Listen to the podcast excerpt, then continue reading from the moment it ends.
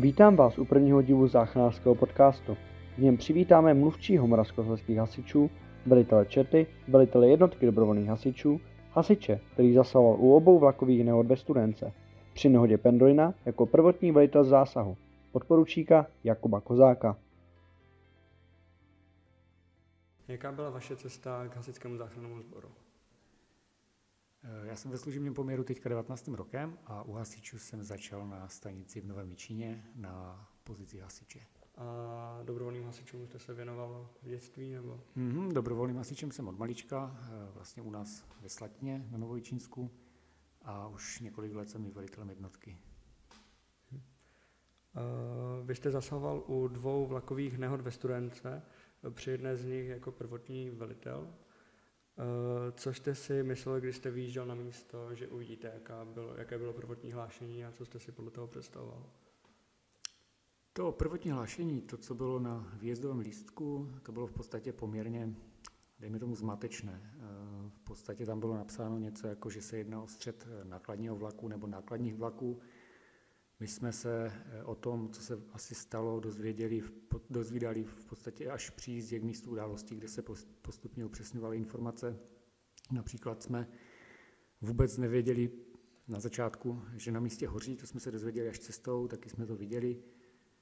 Takže opravdu jsme byli připraveni na všechno a eh, to, k čemu vlastně došlo, to jsme zjišťovali až v průběhu průzkumu na místě zásahu. A co se honí člověku hlavou, když přijíždí nebo přijede k něčemu takovému v těch prvních chvílích? No, člověku se vzhledem jeho výcviku honí hlavou v podstatě pouze e, taktické možnosti. Mm, je to z pozice, mojí tedy z pozice toho velitele zásahu. U nehody Pendolina, o které se bavíme, se jednalo vyloženě o to, Eh, co řešit jako první, eh, jak rozdělit místo zásahu, které jednotky nasadit v kterém místě a podobně, protože ta událost eh, tím svým charakterem byla komplikovaná v první fázi, především vzhledem k tomu, že se odehrávala v podstatě na půlkilometrové délce. A co hasiči dělají jako první, když přijedou k místu? Jako úplně první jednotka, která přijede na místo, tak co dělá? První jednotka v podstatě společně s tím velitelem vyráží na průzkum vyráží na průzkum, více očí víc vidí a je potřeba v první řadě opravdu zjistit, co se přesně stalo, protože u většiny případů se eh, to samotné hlášení nějakým způsobem líší od té reality, eh, ať v detailech nebo i, nebo i v podstatných věcech, takže prvotní nejdůležitější věc u té jednotky je průzkum. Zjišťujeme eh, rozsah té události, počet zraněných, konkrétně tady u Pendolina počet lidí, které budeme muset vyprostit, Veliteli už se honí hlavou způsob toho vyproštění, jakým způsobem nasadí techniku, nasadí technické prostředky, jaké nasadí technické prostředky. A je to opravdu hodně a e, víceméně ta hlava funguje už na automat, opravdu čerpá jak ze zkušeností, tak z výcviku. Vy jste vyprošťovali na místě několik zraněných. Vlastně tohle byla první nehoda Pendolina, takže vlastně úplně nový vlak na vyprošťování. E, jak náročné toto vyprošťování bylo? Samotné to vyprošťování jednalo se teda o tři zaklíněné osoby celkem, které jsme vyprošťovali, tak to e, náročné bylo. E, jak jste řekl, jednalo se o první takovou vážnější nehodu pendolina. My už jsme, už jsme řešili střed se zvěří nebo střed pendolina s člověkem. Nicméně vyloženě vyprošťování zavarovaného pendolina bylo hm, tehdy pro nás úplnou novinkou, první, první taková vážná nehoda. Eh, složité to bylo eh, vzhledem k, ke konstrukci toho vlaku. On je, on je opravdu velice pevný, má velice hrubé ty vnější stěny, takže my jsme museli eh, vymýšlet, jakým způsobem se do něj prostříháme, kde udělat ty správné díry. Nakonec nám hodně pomohlo v podstatě odtrhávání sedaček, tedy zásah především zevnitř, a e, ten největší otvor, který jsme vytvořili, vznikl e, prakticky odstraněním sloupků mezi dvěma okny. E, tak co byste označil za váš nejtěžší, no největší zásah? To bych možná rozdělil do dvou rovin.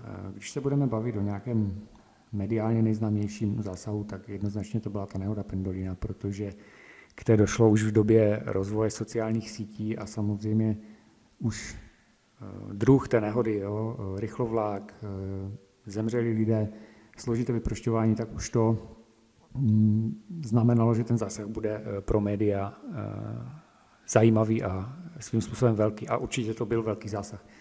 Na druhou stranu, pokud se podívám na svoji velitelskou kariéru, tak pro mě byl, já považuji za největší zásah už proto, že to bylo takové mé, dejme tomu, vhození do vody, když to tak řeknu, eh, tak to byl požár v obchodním centru v Fulneku na Novojčínsku, kde byť nevznikla žádná škoda, nebyly tam žádné ztráty, nebo žádná škoda, vznikla minimální škoda, eh, nebyly tam žádné velké ztráty na životech, tak pro mě z pohledu řízení tehdy v mých velitelských začátcích to byl a dlouhodobě to vnímám jako velký a složitý požár k řízení. A teď se přesuneme k tomu aktuálnímu, k té současnosti. Tak co má za úkol velitel čety a jak se rozlišuje třeba od velitele družstva? Velitel čety eh, řídí činnost, eh, činnost celé čety a četa se skládá z družstev. Eh, to je v podstatě ten základní rozdíl v podstatě eh, několik družstev tvoří četu, takže velitelé družstev jsou přímý podřízení eh, velitele čety. Ten úkol pro velitele čety, který je eh, na centrální stanici, na které sloužím zároveň velitelem směny, je v podstatě řídit celou tu směnu, všechny její činnosti. Od výcviku přes odbornou přípravu, přes i hospodářské práce na stanici, Eh, řeším eh, personální záležitosti, co se týče eh, docházky, minimálních stavů a podobně. A jak se dá mísit vaše práce tiskového mluvčího spolu s velitelem čety? Je to těžké smísit dohromady nebo? Není, není. Paradoxně si myslím, že to funguje docela dobře a vnímám to i nejen ve svém okolí, ale od, od novinářů, kteří si pochvalují v podstatě, že oblasti těch zásahů eh, do té problematiky vidím a dokážu jim eh, poskytnout i podrobnější informace, i co se týče taktiky a způsobu eh, nasazení jednotek, což samozřejmě mohou čekat i od mých kolegů. Další ze zástupců je rovněž velitel stanice, takže do té taktiky vidí, ale myslím si, že jako člověk, který přímo zasahuje na místech událostí, tak dokážu potom se lépe podívat na problematiku popisu toho zásahu pro média. A, takže to není nějaký problém když vy zasahujete jako velitel čety a zároveň je potřeba tiskového mluvčího, tak přitom není problém při zásahu. Není, protože pokud eh, sloužím svou standardní 24-hodinovou směnu, tak nemám službu tiskového mluvčího. Eh, službu mluvčího pokrývají u nás kraji tři lidé a eh, střídáme se tak, abychom si aby v době v podstatě volna, když to takhle řeknu, mimo pracovní dobu, mimo standardní směnu co dělá takový tiskový mluvčí uh, moravskoslezských hasičů nebo krajských hasičů, přiblížit lidem, kteří neznají tuhle pozici? Tiskový mluvčí v podstatě eh, v první řadě komunikuje eh, s novináři a obecně pracuje na tom, aby poskytoval informace sdělovacím prostředkům a veřejnosti z celé oblasti činnosti Hasičského záchranného sboru, jak ze zásahu, tak z prevence a podobně. A jak se liší komunikace s médií nyní a v době, kdy vy jste nastoupil jako eh, zástupce, jste byl zástupce tiskového mluvčího, tak v době, kdy vy jste nastoupil jako zástupce, lišilo se to nějak od současné doby? Eh, lišilo, lišilo eh, samozřejmě, nebo samozřejmě, nevím, jestli to je až tolik samozřejmě pro dnešní lidi, nicméně v době mých začátků nebyly sociální sítě, my jsme prakticky neprezentovali sbor na sociálních sítích a pokud ano, tak eh, dejme tomu ne úplně oficiálně, respektive naše vedení eh, neřešilo sociální sítě. Sociální sítě nebyly řešeny ani v oficiálním pokynu eh, z generálního ředitelství, který se zabývá službou tiskového mluvčího. Ty se dostali do, do, na pořad dne v podstatě až v posledních několika letech. Takže v současné době, kromě toho, že pracujeme Eh, e-mailem, telefonicky eh, na webu Hasičského záchranného sboru, tak eh, prezentujeme naši práci i na sociálních sítích, na těch, dejme tomu, největších v současné době. A jak probíhá váš výjezd jako tiskového mluvčího na místo? Vy si vybíráte nějakou tu událost, na jakou pojedete, nebo vám ji někdo zadá? No podle počtu novinářů třeba. V podstatě správně jsou obě možnosti. My, jak respektive příslušník, který má službu tiskového mluvčího v mimo pracovní době, bavíme se tady o té, o té pohotovostní službě, tak má k dispozici služební auto. doma. Zároveň dostává z operačního střediska SMSky, máme vybraný filtr událostí, které jsou dlouhodobě nějakým způsobem vysledované jako zajímavé.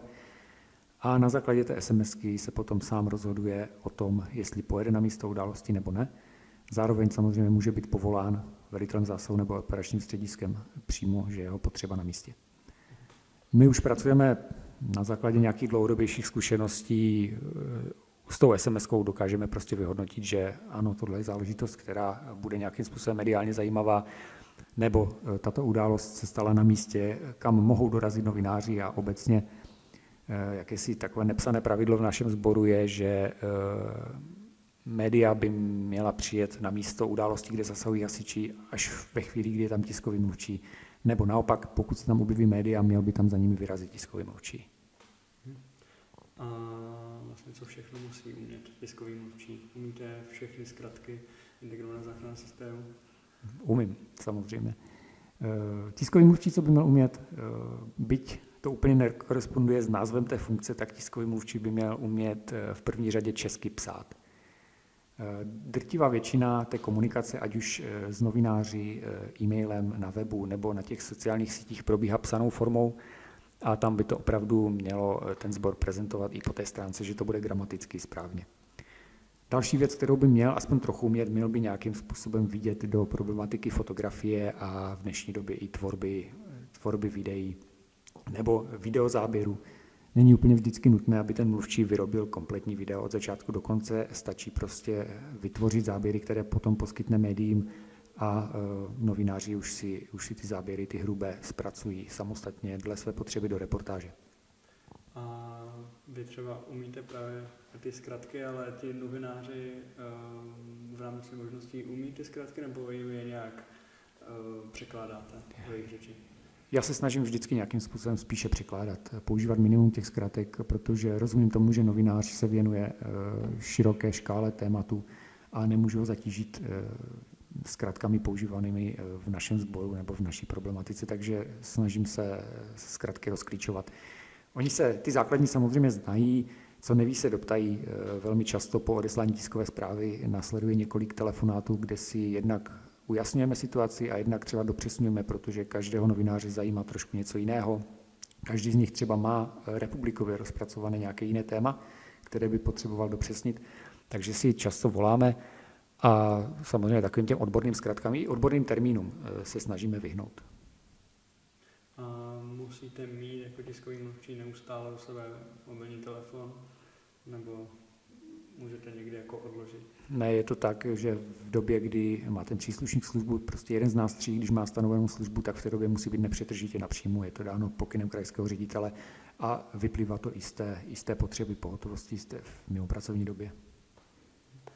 Tak představme si, že třeba v tuhle chvíli vám eh, dojde SMS, mm, něco se stalo, nechci zakřiknout něco, takže něco se stalo třeba eh, v okrese Bruntal, protože nejvzdálenější odtud tak vy vlastně za jak dlouho, nebo máte stejný výjezdový plán jako třeba uh, ostravští hasiči, myslím to tak, jakože uh, když je povolená třeba technika z Ostravy Zábřehu, tak jestli byste tam stejně rychle jako Ostrava Zábřeh, nebo musíte dodržovat předpisy.